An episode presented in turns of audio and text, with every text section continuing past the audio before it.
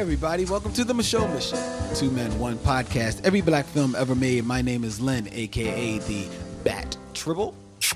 And as always, I am joined by my partner. Hey, hey, this is Vincent Williams of It's All Soul, Wednesdays 8 to 10 on G Town Radio.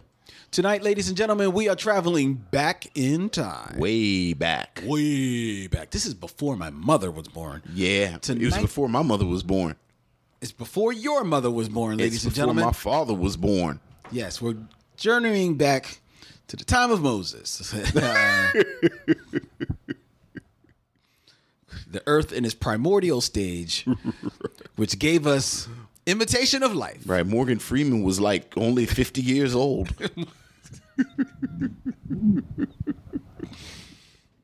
Yeah, no, it's seriously. We're journeying back to 1934 for Claudette Colbert, Warren William, and um, in imitation of life, and a Fredi Fredi Washington. Fredi Washington. and Louise Beavers. Yes. But I say, how you not to say the black cast name? I know. I I was sitting here. I'm like, you know, I- I wanted to say their names. Although I think it's a good reason to forget their names. Well, the first the first ones that came to my to my lips were going to be Juanita Ford, Right. but she's in the 1959 Right. nine version. Right. So that's why I knew that was wrong. Right. And then I was grasping, Right. Right. And also the black characters are like guests in their own movie. aren't they? Though. But we'll talk about that. We'll after. talk about Yes. that in a little bit, ladies and gentlemen. Uh, but first, we have to dig deep, really deep, into to this landslide of feedback Yes. that we got from all of you on Instagram, on Facebook, Twitter, and emails, Smoke signals. smoke signals, People stop us on the street. rocks through my window. all of this feedback that we received in regards to Melvin Van Peebles's sweet, sweetbacks, badass song. Yes. All right, episode yes. 97. Um, we received an email, Vince. I'm sure you'll be happy to hear this. We got an email from MC Picket Fence Yes. who said, I love this episode, Oh, good.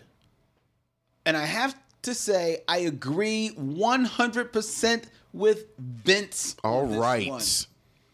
I think this was the film that Melvin wanted to make, even with the problematic things in the movie. I think Melvin wanted this movie to be looked at as a total art piece. This movie, with the way that it was shot, looks like a 60s avant garde French film. And as we know, Melvin was a French resident for a period of time before making Sweetback. Oh, I did not know that. But anyway, I love the show. Keep up the good work, fellas. Thank you. Thank you.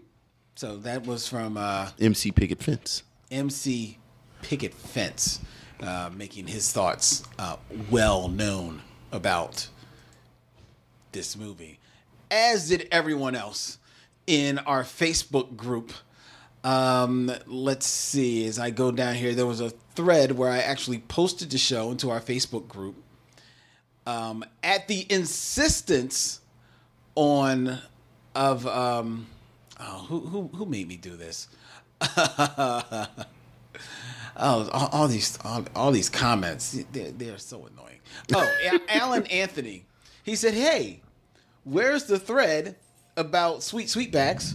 Because I, you know, I want to I want to comment on it. Right, right, right. So I posted the show to the Facebook. yes. At which point, Alan Anthony writes, "Oh, Len, you were so mad." You were big mad. That's all I wanted to say. That's all he wanted to say. He just wanted me to post it just so he could say, Len, you were mad. Angry Lynn is quite quite a thing to see.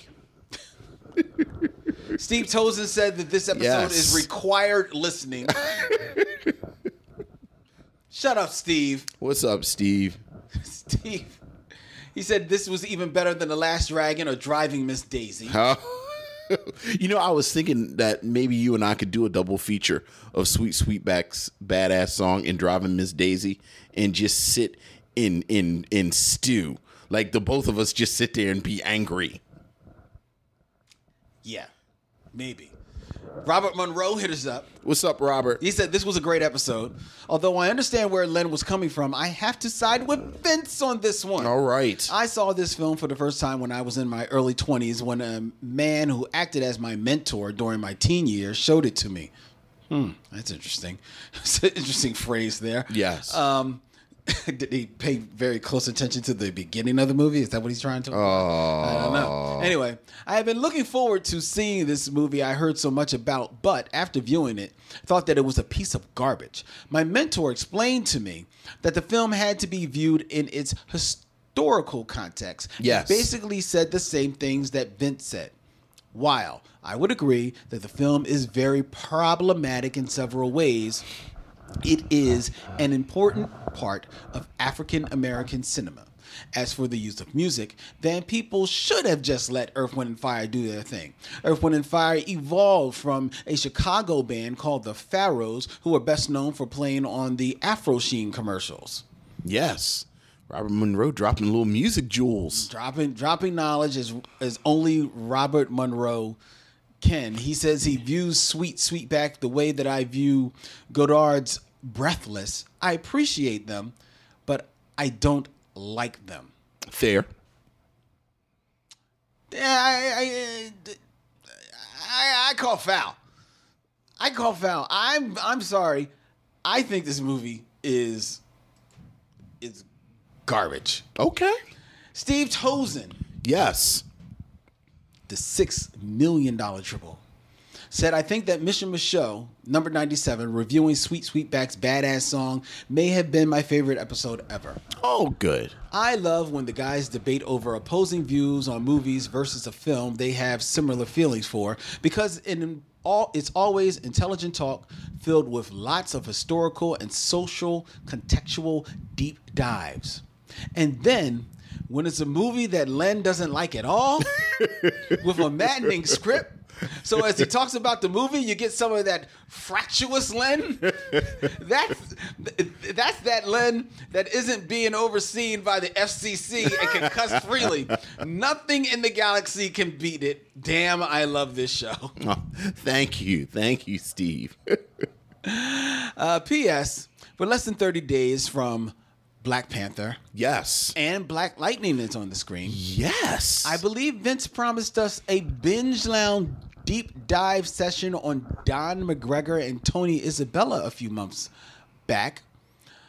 Plus, isn't Spock Adjacent going to be really fun once Discovery season one ends and you can just talk about random Star Trek topics? Can you tell how much we love Micheaux, the Micheaux mission? See you in Philly, aka uh, Steve and Alara Tozen. Yes. The Cash Money Triple. Yes, yes. It's it's funny. We actually promised Black Panther because I wasn't thinking about Black Lightning. Did you watch it? I watched the first episode. It was really good. It was. It actually was very. It was surprisingly good. yeah. I never really think about Black Panther. I'm just going to go ahead and say it. I mean, uh, Black Lightning. I don't think Black Lightning's ever had a good run. Well, the the the the comic only lasted like 12, 13 issues. Yeah, but he's had two or three series over the years. No, I don't really think he did. He had the He's original been- well, he's run. been in series. No, no, no. He had the original run, which went like you know six, seven issues. He had the issue that Eddy um Newell did when he got that back in the nineties, where basically they um they said he was living in Newark. Basically, Okay. he had um that thing last year with like Booster Gold, or I think it was Booster Gold, or or no Blue Devil. Oh, really? Yeah. Yeah, Black Lightning has never really had a good run by my read. Like I love the character, but I've never really seen anything Okay, yeah, I see. Done that well, yeah. He, he had a separate series. Yeah, yeah, yeah. You know the reason I know is cuz I buy everything that he's in and then I you know, I'm just sort of supporting. Because you don't read it. Yeah. and I'm actually in the midst of doing my Black Panther research right now for the um for the for the um Wakanda. Yeah, for Wakanda and for our binge lounge. That's right. Yes. Yeah. So d- to answer you, Steve, um, the week that Black Panther comes out, we will actually be doing a Black Panther themed binge lounge Yeah. that week in lieu of uh, an episode of the Micheaux Mission. I'm in the second um, year of Priest Run right now. Okay, You know, I'm like on issue 20 right now. you know they So good. we, we, we, we always we always do this. We always dig in the we somehow land on comics. And- I know. That's not our fault. That was in Steve's email. yeah, Steve took us here. Yeah, that's Steve's fault. Steve's fault. So blame Steve. Um, you know the Christopher Priest run that you were talking about, Right. Right. Is very is heralded. And I remember buying it originally and really liking it because of Mark Texeira's um, artwork on it. Yes. But Mark didn't last on the series that long. Well, they jerked him with an artist pretty much the entire run. Priest. Priest, yeah. Well, I mean, how much did they? How much is it that they jerked him, and how much is it that Mark maybe dropped out? Because Mark was doing a ton of work on there. No, no, no, no. But even that first couple of years, you're saying Mark did a lot, and he did do a lot of it. But Mark Bright is in that first year. Remember, it was a couple of issues with Mike Manley, and then eventually it sort of settled with Sal Velluto. Oh, yeah. And and I actually like Sal Velluto on that, and I don't like Sal Velluto, Me neither. but I thought it worked. But um, yeah, Well, for whatever reason, when that big compendium of the of those that run Uh-huh. that's come out, when I look flip through it, you know, uh, I'll buy a book for a story, but the art still has to interest me, and the art is so up and down in it it absolutely is. that I I just I find myself not wanting to buy it. It absolutely is. Conversely, I just looked at for the first time, I guess really for the first time that I even remember, the collection of Reggie Hudlin's run. Yes, And the art in that is pretty consistent. and I don't like the story. And I've heard the stories a little I don't. I don't like down. Hudlin's run. It's it's like it it you know my He's got a little bit of everybody. my memory of it and you know to be clear I haven't gotten to it yet is that it was like watered down priest. Hmm. Although Reggie Hudlin is the one who introduces Shuri. Yeah. So Yeah, and he, and he has pretty much every black character in Marvel in there. I mean, Yeah, like he- Brother Voodoo. I mean Brother Voodoo is in Priest run too. Oh, I, I maybe I didn't last that far Yeah. priest run for that. But um, so I'm interested. But but that one looked more appealing to me. Maybe because the art. They had also thrown a little money behind that run. Well, it was Reggie. And remember Reggie was they definitely a name. well and they were trying to do the television show. Oh, that's right. Yeah, right so that. was all at that same time True, and you know and that's when they you know finally did what priest wanted to do and let black panther marry storm Yeah. so No. So I'm. I'm but we'll talk about all of we'll talk all about. This. all of that Yes, that's a preview. A preview. all of that. for that what's coming the week of Right, right, of right. Black Panther, ladies and gentlemen. Um, and as far as spock adjacent we've had a lot of conversation this Oh, week Oh boy. you got to listen to the the spock adjacent podcast but i will say steve has um got together a little facebook group I saw that. just for that and that's been a lot of fun this yeah. week Yeah, I, I I saw that. That uh, well, we'll talk about that on Spock Adjacent. We'll talk about that on There are Spock people that just tune into the Right, right, right. for Gotcha, movies, gotcha, gotcha. And they're like, comics now, Star Trek. I know. Can we get to a movie? I please? know. Can we get to a movie? I know. All right, I hear you. All right, I hear you. Um, so uh, so that's uh, so I think that's pretty much basically, you know, in, in regards to Sweet Sweetback's badass song.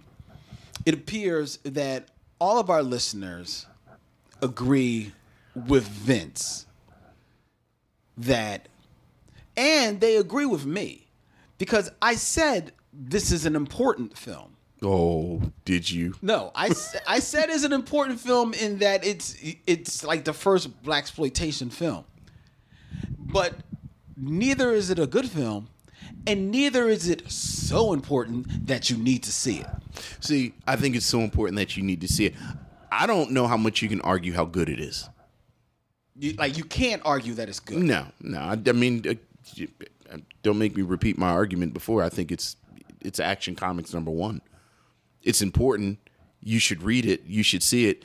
But it's it's very crude. See, you know, you say that, I do. and I don't think that's a fair comparison. Why not? I think it's a perfect Action comparison. Comics, Action Comics number one for comic books at its time is not a bad comic book. I think there are way better comics coming uh, out in always- 38. Okay, there's always gonna be there's always gonna be way better than than of, of something always. But, But- I think but I think but I think that Action Comics number one is is no worse than the average comic book coming out in 1938. Sweet Sweetback's badass song is a bad movie compared to anything else coming out in in 1971. It's just a bad Unless movie. you're And- talking about and- the other experimental films that are coming out at the no, time. and I'm, t- I'm tired about people comparing this to experimental films. Like, um, uh, who's the, I forget which email we just read. Right. Read. Uh, I think uh, Picket Fence compared it to like the French films. Yeah. French avant-garde films. The French avant-garde films, you know, yes, they were experimental in nature, um, and they had uh, they had um, some weird design elements, weird editing elements, and weird played with narrative. It played with and by played in with it, sometimes there was no narrative. Sometimes it wasn't. Okay. But there was always where there was something missing, you could feel something else. Okay, there's maybe there's no narrative there, but you're still feeling the energy of what they're trying to do. That's what I. That's, There's no energy. Subjective. Sweet, sweet It's completely That's not subjective. I'm sorry, it's not subjective. This movie is so everybody that feels the energy, You are all we're all wrong. lying. Okay, we're all wrong. You're all wrong. hey man, stand alone. You're all Stand alone. Wrong. We're all wrong. And I don't know what is. I don't know what's wrong with you. We're people. all. We're I mean, all. Hey, even, even we're all Donald Sutherland at the end of Invasion of the Body Snatchers. All of us. It's just you. You're that one woman. You're that last white woman in Invasion of the Body Snatchers. I'll be that one. All right, and then you're looking at me, and I'm going. "Ah!" I just spoiled Invasion of the Body Snatchers, but it came out like '77. So I've, I've said my piece. Yes, yes, you have. I'll say no more. All right. okay. Um, uh, real quick, before we get into the movies, let's talk about um, today. They released the Oscar nominations. Yes, they did. And um, Get Out I saw that. nominated for Best Picture. I think it was also nominated for Best director. Best Director. Yeah. And was it? Was I it think best um act- screenplay. I thought was it screenplay because and I think Daniel um Kal- Daniel Kaluuya. Kaluuya I think got a nomination. Yeah, it's pretty dope. Yeah. uh, it was nominated for Best Picture, Best Screenplay, Director, and Actor. Right. So shout out to Get Out. Shout out to Get Out. I am I am with that. I hey, it is my number one movie of the year of 2017. You know what? I don't even remember what I saw last year. You saw Justice League. No, no, no. I mean, as far as what would have been nominated for an Oscar, like I don't even. because it wasn't Justice. Right. I don't even remember. I don't even remember what I saw last year besides Get Out. That's how prominent Get Out was. No, no, and also just I didn't. I was. I didn't go to the movies. Well, I mean, I know you saw Justice League, and I know you saw Wonder Woman. Right. Well, I saw the you know kind of popcorny things, right. but yeah, I don't even remember what came out. What else is nominated for Best Picture? Okay. uh, let's find let's find out. I don't. We'll find this out. Oscars. Let's find out what are the Shape of Water. I wanted to see that. Yeah, the Shape of Water was uh, That got nominated for Best Picture. yeah, got dominated. Wow. Yeah. Let's see. Uh, I'm trying to get the, uh, to all the nominations. This is just a uh, story that's got like freaking everything. It just doesn't list. the- Last year was so crazy for me, just my personal life. I just couldn't get to the movies. Like it was just a crazy year, Well, I a crazy mean, busy year. That happens, man. Yeah. You know, there's no shame in that. No shame. So let's see. Uh, let's let's. Oh, here we go. So for Best Picture, you had "Call Me by Your Name." Uh, that's that new movie with Armie Hammer. Yeah. uh, about him having a, I think a uh, a gay relationship with uh, uh, a young a young boy. Okay. Um, then you had uh, The Darkest Hour, Dunkirk, Get Out, Lady Bird, Phantom Thread, The Post, The Shape of Water, the three billboards outside Ebbing, Missouri. Not only did I not see any of those movies, I had no real desire to see the vast majority of those movies. Oh, really? I wanted to see Three Billboards. I wanted to see The Shape of Water. Mm-hmm. If I never see another prestige World War II movie again, I'm good. as far as Dunkirk. So, and I think Darkest Hour isn't that a World War II? oh, yes, that is too. Yeah, so I don't need to see any more World War II movies. Well, um, well, yeah, 'cause- yeah, that is World War II. But it's more from it's more from the uh, political side. yes, I'm sure it's from some angle, but Yeah, it's- because it's the actually like the political angle of I think Dunkirk. The Yes. battle. Right. Uh, I do want. I did want to see, and I do want to see. I think it's just coming opening here locally. The Phantom Thread uh, with Daniel Day Lewis yeah, I had no real desire to see that. and Lady Bird. I want to see. Had no desire to see Lady Bird.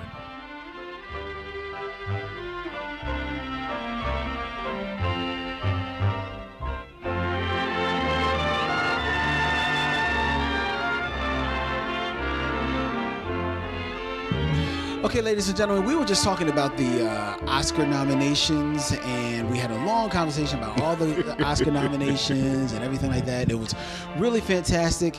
And then we went into our review of 1934's Imitation of Life. Funny thing happened on the way to finishing up the show. Somewhere along the line, the recorder actually stopped. It stopped 23 minutes into the show, unbeknownst to us. The devil is busy. Devil is busy as a motherfucker. So, we're doing it again. We're doing it again. Let's do it again. But we're not going to finish that Oscar talk. right. So, you know, and um, I know that the the trailer came in very abruptly at the end of that Oscar talk, but but now you know why. Yes. And now we're going to talk about 1934's Imitation of Life. Vince, what say you about this movie? You know, when I chose this movie, we're laughing because, well, you know, it's weird because it's like you, now you have to sort of repeat what you just said. I know. So it's, it's very sort of un, sort of unorganic, inorganic. Yes. But we go with the blows. Yes, we do. Originally, I chose a 1959 version Right. because that is the version that I think is is more popular, Yeah. and certainly the version that I've seen. Mm-hmm. And one of our missionaries pointed out that the the passing character in the 1934 version was played by an African American actress. Fredi Washington. Fredi Washington, which is amazing when you think about these passing films. And I believe that this was the only time that passing was a subject in a film and the person passing was played by an African American actor until Devil in a Blue Dress. Okay. Back in the um, late 80s, early 90s. Certainly the only time in a Hollywood film. I would Right. be surprised if you find some. No, no, no. But you know, we're talking about you, you know Yeah. studio release major film. So I thought that fact in and of itself would make this more worthy of our exploration. Yeah. When we talk about this, and it's a really interesting film in how much it doesn't really deal with the implications of passing. Where by the time the film is over, you realize that the African American actors, Louise Beavers, who plays Delilah, and Fredi Washington, who plays her very light skinned daughter, Peola, are almost guest stars in their own film Yeah. so that by the end you can talk about this film and and the attributes of the film without even addressing passing really You can, yeah. you know it's it's basically a subplot having said that i was surprised at how much i enjoyed this claudette colbert plays B, who has gone into business with the black character Delilah, and they've created this pancake empire, you know, pancake powder and pancake, you know, I guess accessories. I assume they have a whole line of pan. Did you get the feeling they had a whole line of pancake things? Yes. Yes.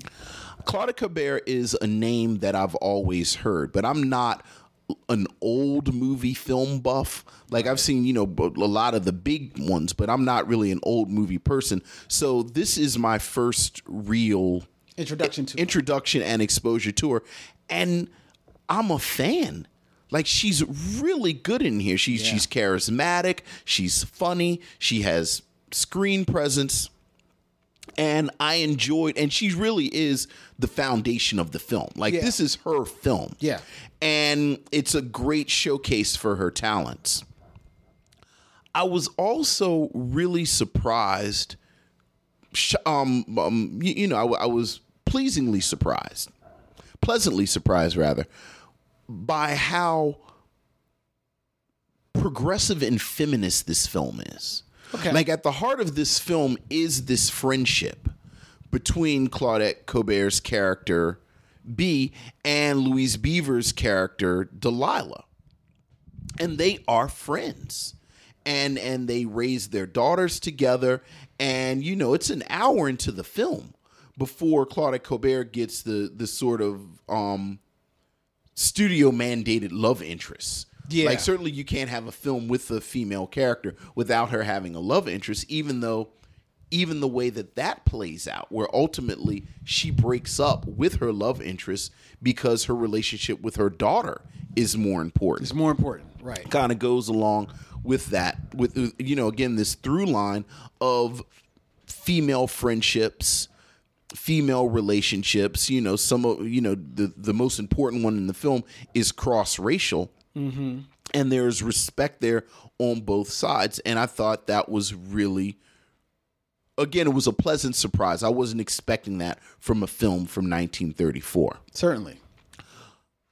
but we're here really to talk about the passing element. And, and I think Fredi Washington, who plays Peola, who is passing, I think Fredi Washington does not get a lot to do because as soon as Fredi Washington appears, the film goes out of its way to almost quarantine her Right. from the other white actors. Yeah. And when you read about this film and you read about the development of the film, this is not your imagination. Like there were actual rules in place and and you know they talk about the um the morality clauses at these studios where you couldn't have a black actress on screen with these white actors in an unfettered way. I, I think when we think about passing and we think about the 1959 version of of this film, you know, an, an imitation of life, a lot of the conflict comes from this African American character having romantic entanglements Yeah. with. Very true. white characters and if you look at at you know sort of passing in novels and passing in all of these other forms of media the critical point usually comes frankly when the character who is passing is about to have a baby and and the whole thing is is the baby going to be black Right.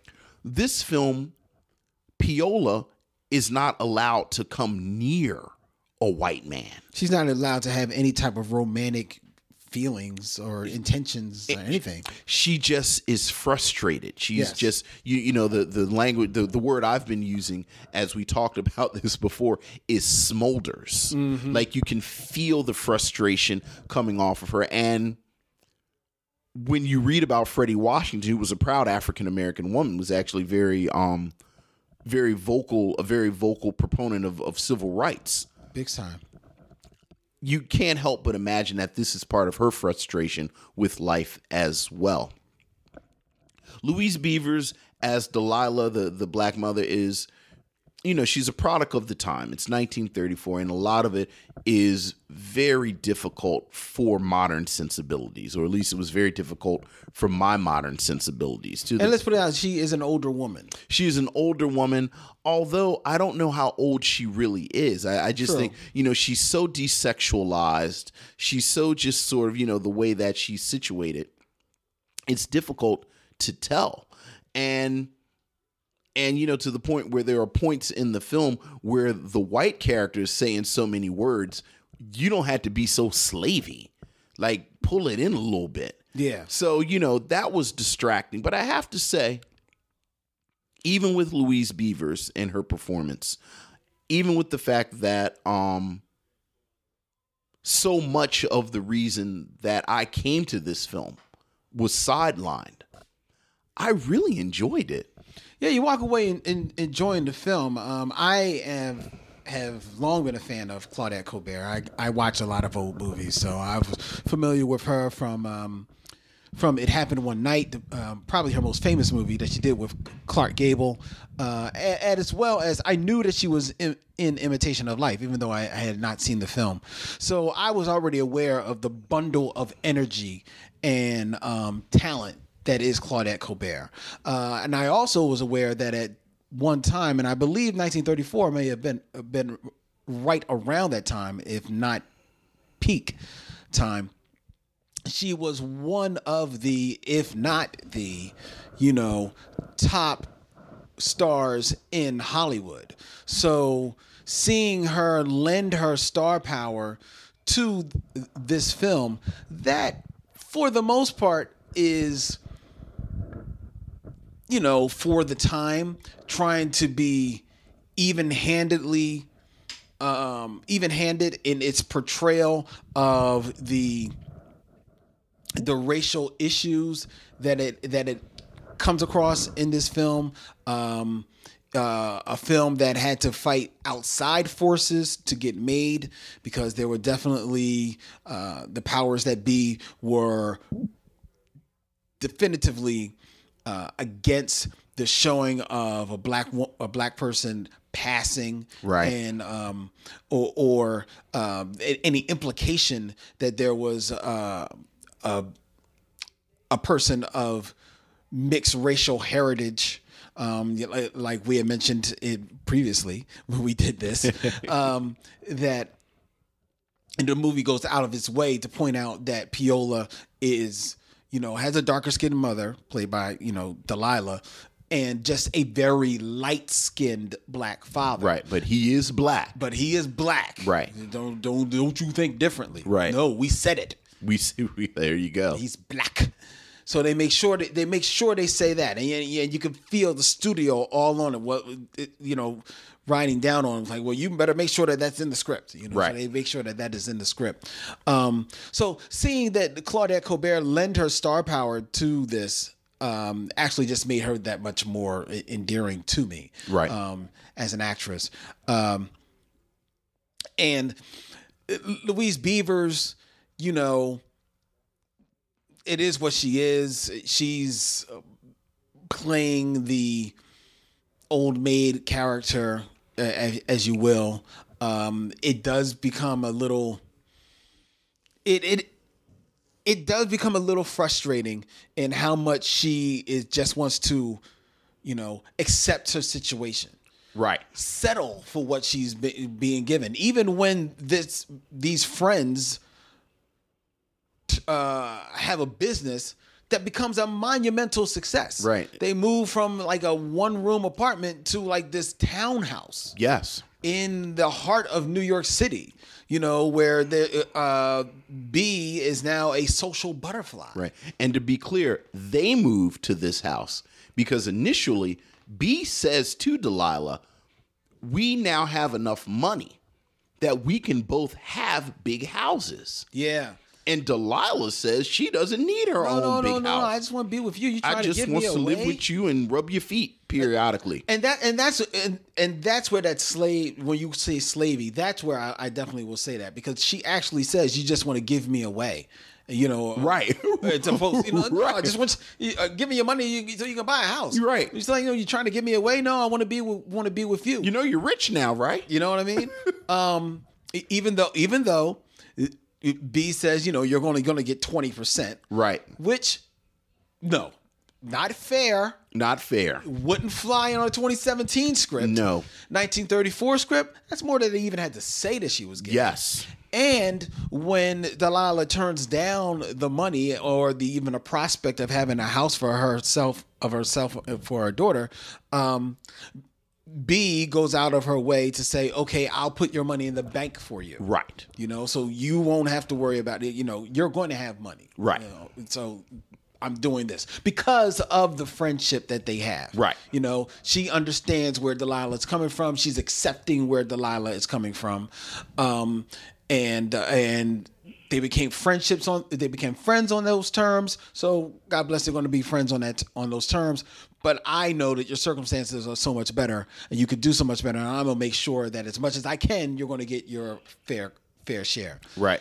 Which is why it then read a little disingenuous character wise to me that when Peola and Jesse, the two daughters, Right. grow up and become of college age, Jesse is sent off to school by her white mother because that's what you do send her to college. Right. To, to, to further her education. Absolutely. Um, I'm surprised in the lives of t- these two little little girls who obviously were raised almost like sisters Absolutely.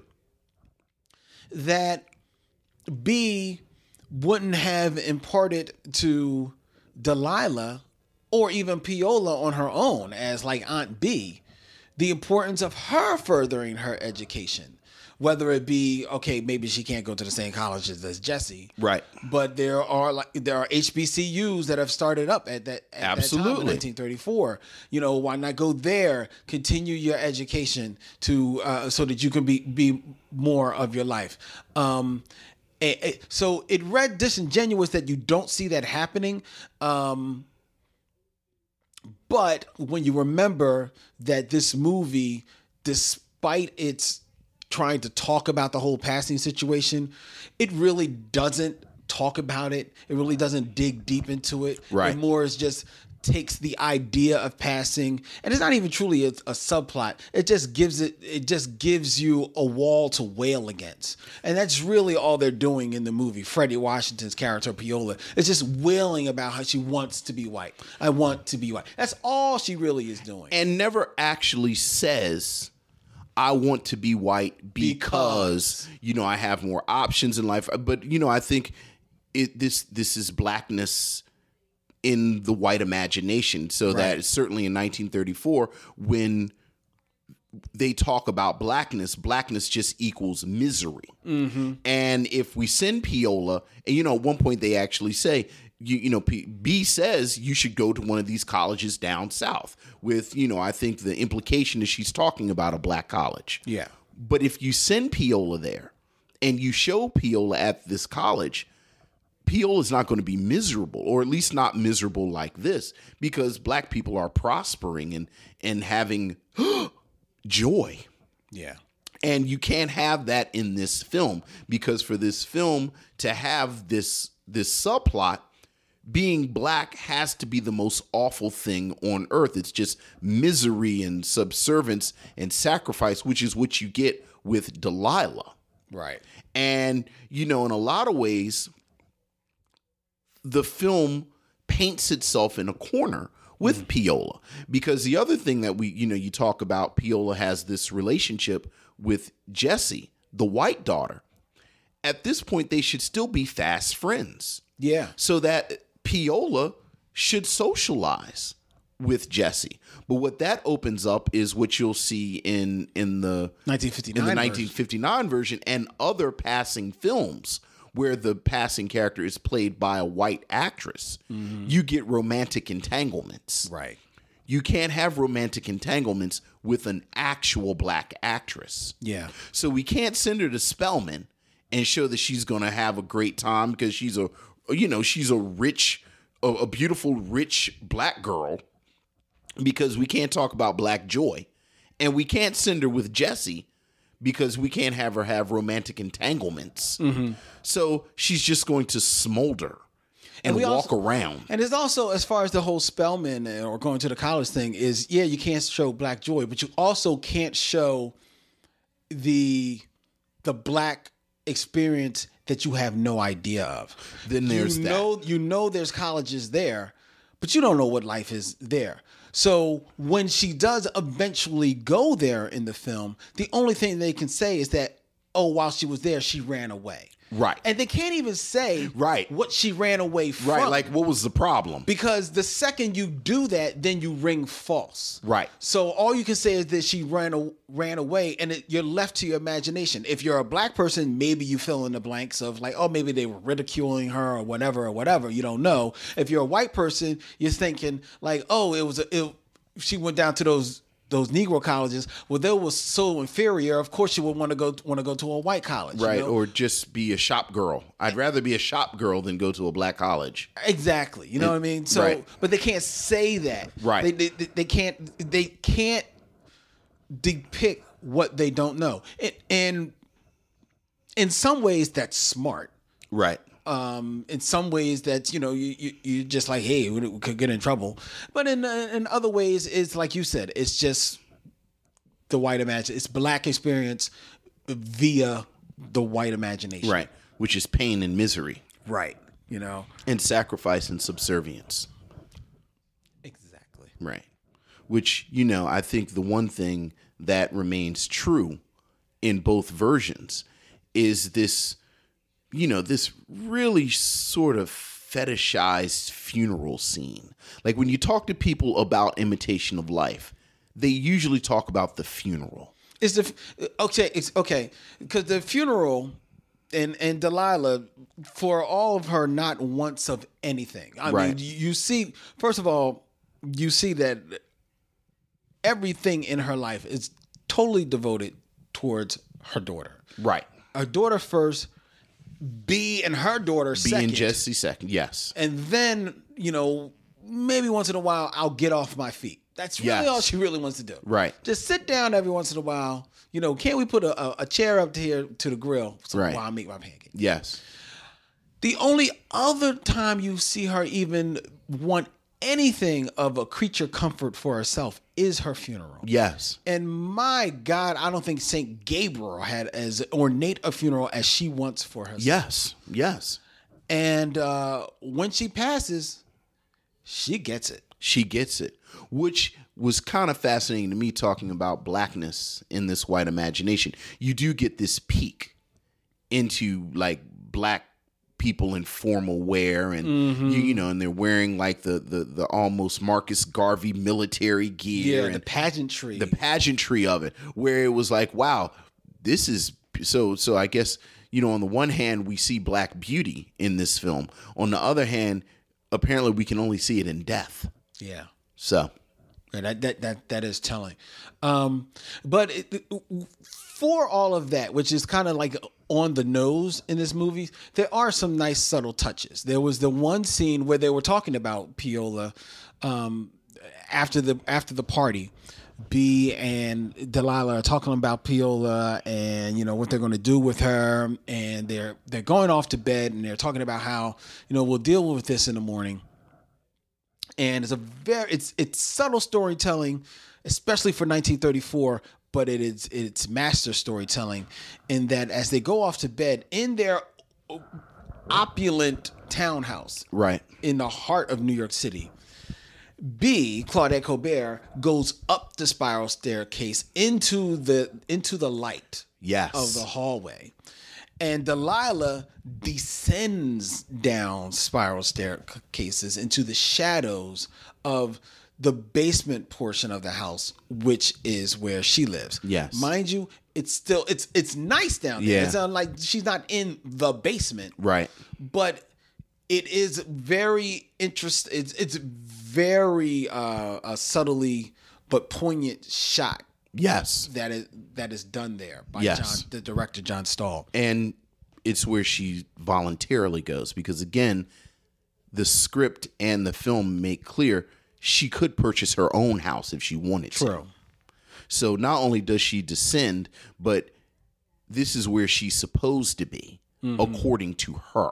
Right. So it almost lets white people off the hook. Mm-hmm. Like we didn't tell you to go down there. You you sent yourself down there. Yeah.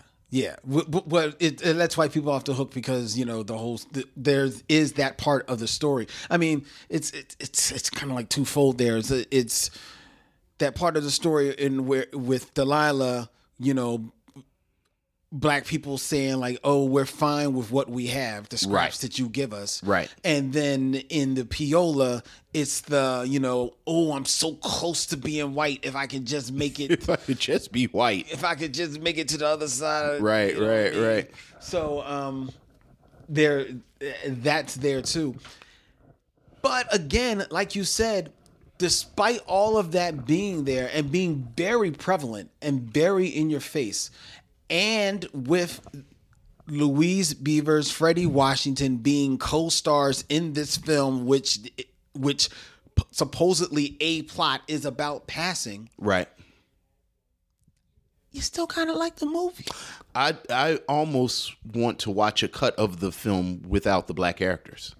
Almost. Claudette Colbert, you you know, I just mentioned, you know, I thought she was great. Warren William as her eventual love interest, Steve Archer, is fantastic, and they have great chemistry together. They do. They actually very well. uh, Ned Sparks, one of these actors that pops up throughout the 30s and 40s, who plays their business manager, Yeah. is fantastic. Isn't he though? I love every moment he is on on screen, and I almost you know talking about cutting out the parts with Delilah and um and Peola. I almost wanted to see a film about the rise of Delilah's pancakes with um Elmer and B.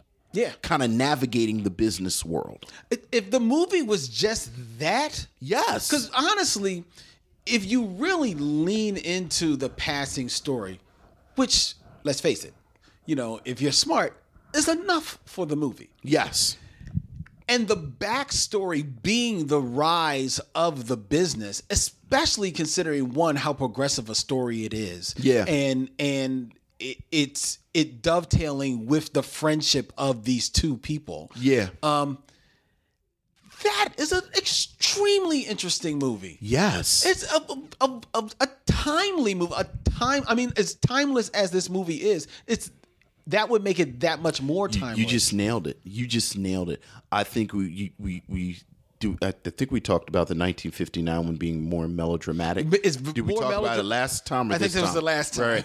But it's the 1959 one is really melodramatic. it's almost a soap opera. It's it's very soapy Mm-hmm. and it's very much a product of its time.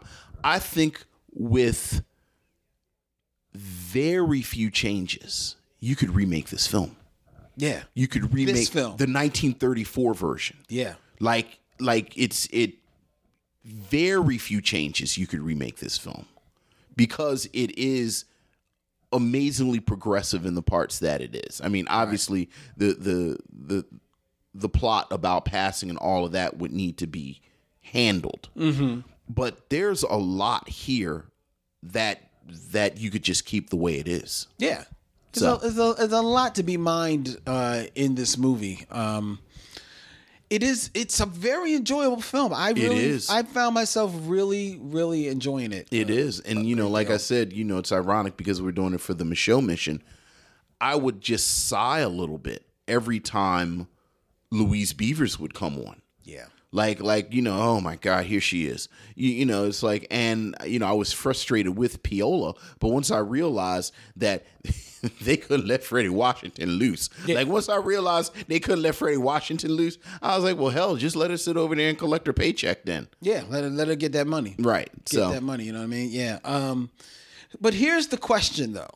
Now we come to the to the question: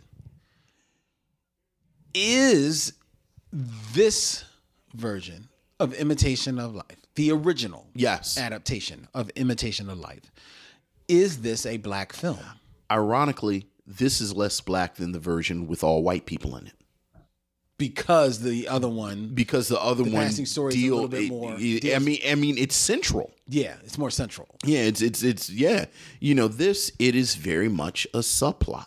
Mm-hmm. You you know, I think there are some really fascinating things going on right under the surface. Like like you know, one thing about Claudette Colbert, who is French born, Right. she's very ethnic looking. Yes, she is. to the point where Fredi Washington looks more like Claudette Colbert than the actress who plays Claudette Colbert's daughter. Mm-hmm. And you know, I think that says a lot about race in this country. You, you know, we talk about whiteness and you look at the history of European immigrants and you know when people you know people did not um you know Italians and the Irish and the Pol like these people were not immediately given pass cards to the gym. Right. Like it took a minute for them to be acknowledged as white. And in 1934, this is a much more prevalent theme in in American society about who is and who is not white. So visually, it is striking to see a woman who is supposed to be passing, but she's actually played by an African American actress. Right. Next to a woman who is quote unquote white, but looks very ethnic, and they're standing next to each other. Yeah. So, but as far as it being a black film, I don't, I I don't know. I don't think it is. I don't. I mean, I guess. I mean, it's got a, you know, it's a black subplot, but uh, I don't know. I, I don't think it is. I feel like when you ask people, certainly when you ask people about, you know, name like their favorite black film, Right. Imitation of Life comes falling out of their list. Absolutely. But I, I don't think uh, um, I certainly never challenge it, Challenge people on this. But I think more often than not, they're talking about the 1959. Absolutely. When they're saying that, I don't think they're referencing the 1934. version. No.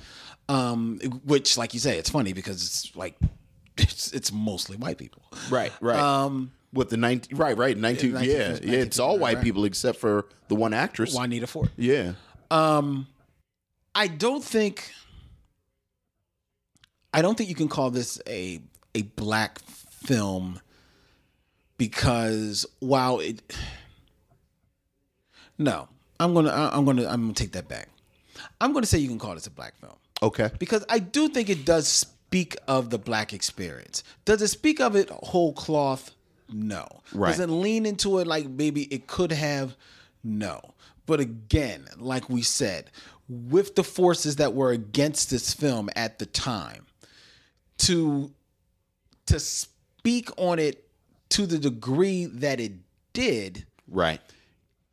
Is a courageous feat to a de- to a degree. Okay. To have this movie be made. And yes, you know that at this time Oscar Micheaux was on he was doing films that were like telling this story and leaning hard into it. Right. You know, uh, as opposed to other Hollywood films that weren't touching on it at all, where black people are basically, if they're not the servants, they don't even exist in whatever fantasy world that the the characters are are playing around Or they're the comic relief. or they're the comic relief or something like that. Um, so to have a film that is as close to the middle as it can be in 1934, um, with a leading actress at the helm, and to be very, very expertly made. There's nothing cheaply made about this No, not at all. I was also, you know, speaking about that scene about the spiral staircases. Uh, I was also actually taken in with the editing of the film. I thought it was actually for the 30s very, very well done. You know, The- Yeah. Um, I think you could say it. I think it's a black film. Okay. I, I, I, would say that I say I'm not going to push back. if I'm going to say Driving Miss Daisy is a black uh-huh. film, then I'm going to say Imitation of Life. You know is a what? black film. I think that's fair. Although I think you can cut the black characters out of this more easily. But I think that's fair. You could cut them out and still have a altogether movie, but Yeah. the movie would be a different movie. Right. I think it's that's no fair. longer that yeah. story. And and I, I will say this last thing about Louise Beavers because I think I've been a little hard on her performance because again I think it is a tough performance. Mm-hmm. She's not played as the comic relief. Not never. Yeah, she's not the comic relief, which in itself, in and of itself, in 1934, is pretty radical. Yeah. You know. Nor is she played overly sympathetically. Like they don't go Right. for, for like deep pathos. Like I said, th- th- this is not the soap opera. No. You know, th- there are some scenes in this film where if those same scenes are in 1959's film, Yeah. it, you know, you've got the heavy music and, you know, long stairs and all that type of stuff, you know. Yes. This is pretty much for what it is, played straight. And um I appreciated it. I I thoroughly enjoyed watching this film, and um, uh, I've never seen the 59 version. I've seen clips of it here and there. You know, you see all these clips, so I would be interested to see it, but it would be hard for me to um, think that I would enjoy the 59 version more than this. I think this is better than 59. I think that if people who are devotees of the 1959 version, and that's that's great, you know, Lana Turner, you know, she was doing her thing, uh, that's fantastic. But I think you owe it to yourself to watch the original. Absolutely. You owe it to yourself to see the original. Make allowances for the time in which it was made. It was made 25 years before the uh, the remake. Um, but you owe it to yourself to to check out the 1934 version of Imitation of Life. It is um, it's quite a piece of work by director John Stahl. It's very good. So you would recommend it? I would wholeheartedly recommend this film. You know what? I don't know if I would recommend it as the Micheaux missionary recommendation, but I think like just sort of on the street. Okay. Like I said, I would say this, you know, this is a really good film. yeah, This is a really good film. that's fair. So, but like you said, no, I take that back. I would recommend it because I do think it's one of these films, much like Sweet Sweetback's Baadasssss Song, that you should see. Like you should see it. So. There All right, ladies and gentlemen. Yeah, I had to slip that in. I had to slip that in. Mm-hmm. Yeah. yeah. I'm sorry. Go ahead. That's fine. All right. It's fine. All right. So, um, we want to hear your feedback of Imitation of Life. Write to us at Mission at gmail.com. Also, uh, you can hit us up on Facebook, Instagram, Twitter, and uh, any place and every place um, at Micheaux Mission or Mission Micheaux. Um, also, real quick, um, I'm not sure whether or not it, it was in the version that didn't get recorded, so I want to put it out there. Congratulations to a friend of the show, Simone Missick. She is actually uh, part of a um, article. Yeah. Oh, yeah. In this month, in the February edition Mm-hmm. of Essence magazine, Yes, she is. that speaks about the black superheroine That's right. talking about you know with the the Black Panther movie coming out. Yeah. and it talks about all the black superheroines that have been in the movies and television, and right there. I'll say she got that corner She spot. got that corner spot. That you know, that's that's that prime real estate of the article is our girl Simone Missick, Misty Knight from Netflix's Luke Cage. All right. So uh, go ahead, Simone. Go on, Simone. Very, very your thing, proud, girl. Very happy for you. Yeah. Go ahead, girl, your bad self. That's right. I see you. I see you. All right. Um, hey, real quick before we get out of here, uh, just letting people know that we've been talking about these tickets to Wakanda, Yes. Our Black Panther screening that's going to be happening on February 17th here in Philadelphia. Well, guess what? Tickets are on sale Wow. tickets are on sale. Can you believe that, Vince? There are actually tickets are on sale. You can get tickets to Wakanda for Wakanda with a limited amount of seats. We actually had to move to a bigger theater. Wow. Yeah, we had to move to a bigger theater, um, just because, the, to be totally honest, people were coming at us for tickets, Right. And we had sold out, so so many people came at us that we moved to a bigger bigger theater. So now there are a limited number of seats that are are available. Go to uh, wakandaphilly.eventbrite.com for more information. All right. Okay. Um, we got to get out of here. Hey, next week, Next week, episode 99. we are right. We are right there. there. And we are journeying back Yes. to 1932. Speaking of Oscar Micheaux, That's right. We're going to visit Oscar Micheaux's 10 Minutes to Live. Ooh. I mean, that sounds it like does. that sounds like a great movie. I'm surprised nobody's taking that for another, like remade that. I know. Or just taking a title. Right. That's a cool title. That's all right. 10 Minutes to Live. Wow. Watch it be a comedy. I know.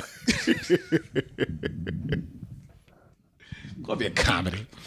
Um, 10 Minutes to Live by Oscar Micheaux. That will be on episode 99 Wow. of the Micheaux Mission. Um, and if you're listening to this, and if you get it early enough on your Wednesday morning, you can tune in to WURD here in Philadelphia, uh, wurdradio.com, where it streams live at 11 a.m. on Wednesday, January 24th. The Micheaux Mission is going to be on the Source Radio Show Yeah. talking all about movies, all about black movies, and we'll actually be talking about some silly movie that a bunch of you people are like that, you know, I don't know what you're thinking. Ah, here he goes. That's Let it- right. Yes. That's right. We're talking about the Last Dragon. um, but until then, ladies and gentlemen, we will be back next week. He's Vince. I'm Len. In parting, we say.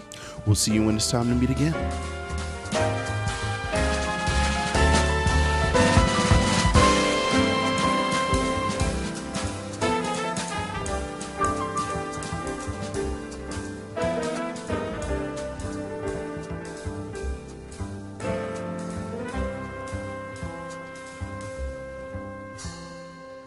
It's time to bid adieu. It's been a pleasure knowing you. I'll see you when it's time to meet again.